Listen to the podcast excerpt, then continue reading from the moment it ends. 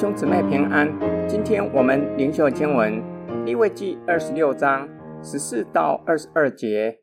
你们若不听从我，不遵行我的诫命，厌弃我的律例，厌恶我的典章，不遵行我一切的诫命，背弃我的约，我待你们就要这样，我必命定惊惶，叫眼目干瘪、精神消耗的痨病、热病辖制你们。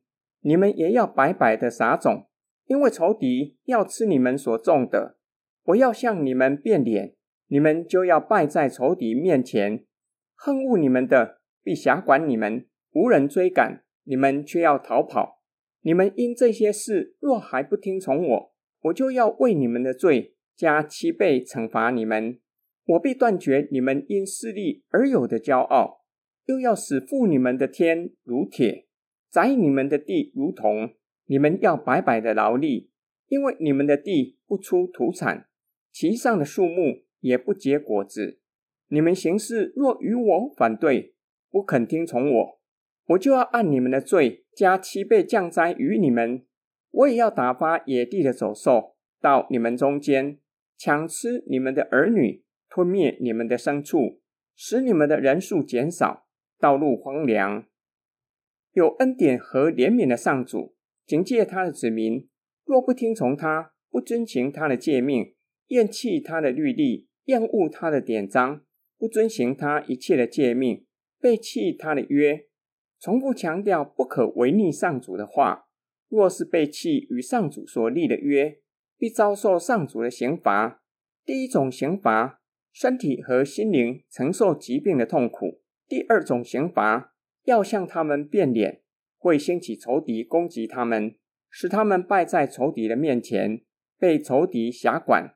神的子民若是还不肯听从上主的管教，要加七倍的惩罚在他们身上，为要断绝他们的骄傲，也就是自身的势力，使天如铁，不再下雨；使地如铜，不再出土产。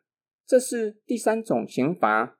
上主用更强烈的语气，神的子民若是依然不听从，就是行事与上主为敌，就要照着他们的罪，加七倍的灾害与他们身上，是完全的灾害。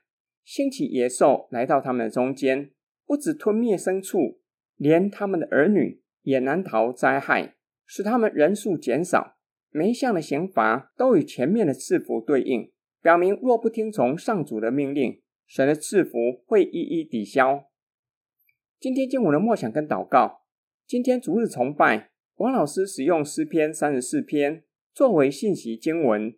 王老师提到，你们当敬畏他，敬畏是惧怕的意思。诗人表明，上主是赏善罚恶的，他必定照着个人的行为报应个人，就要离恶行善，要有美好的行为见证。这世代教会喜欢传讲恩典与慈爱，这是非常合胃口的信息。在高压力的社会，这类的信息确实可以安慰人，让受伤的心灵得着医治。但是会不会造成另一个结果，使得这世代基督徒不惧怕上帝，与上个世代的基督徒形成强烈的对比？社会也好，教会也好，我们如何在钟摆效应中取得平衡？教会需要传讲恩典与慈爱的信息，安慰受伤的心灵，让软弱者重新得力；也需要传讲审判与管教的信息，让神的子民晓得敬畏创造生命且赏善罚恶的神。就像一个孩子爱父亲，受伤也好，做错事情也好，都相信父亲是爱他的，并且惧怕父亲，知道若是做错事，父亲是会管教的，甚至杖打。知道父亲的管教不是生气，而是承认自己做错事。我们一起来祷告：亲爱天父上帝，你是创造我们的上主，且是拯救我们、爱我们的天父。我们当敬畏你。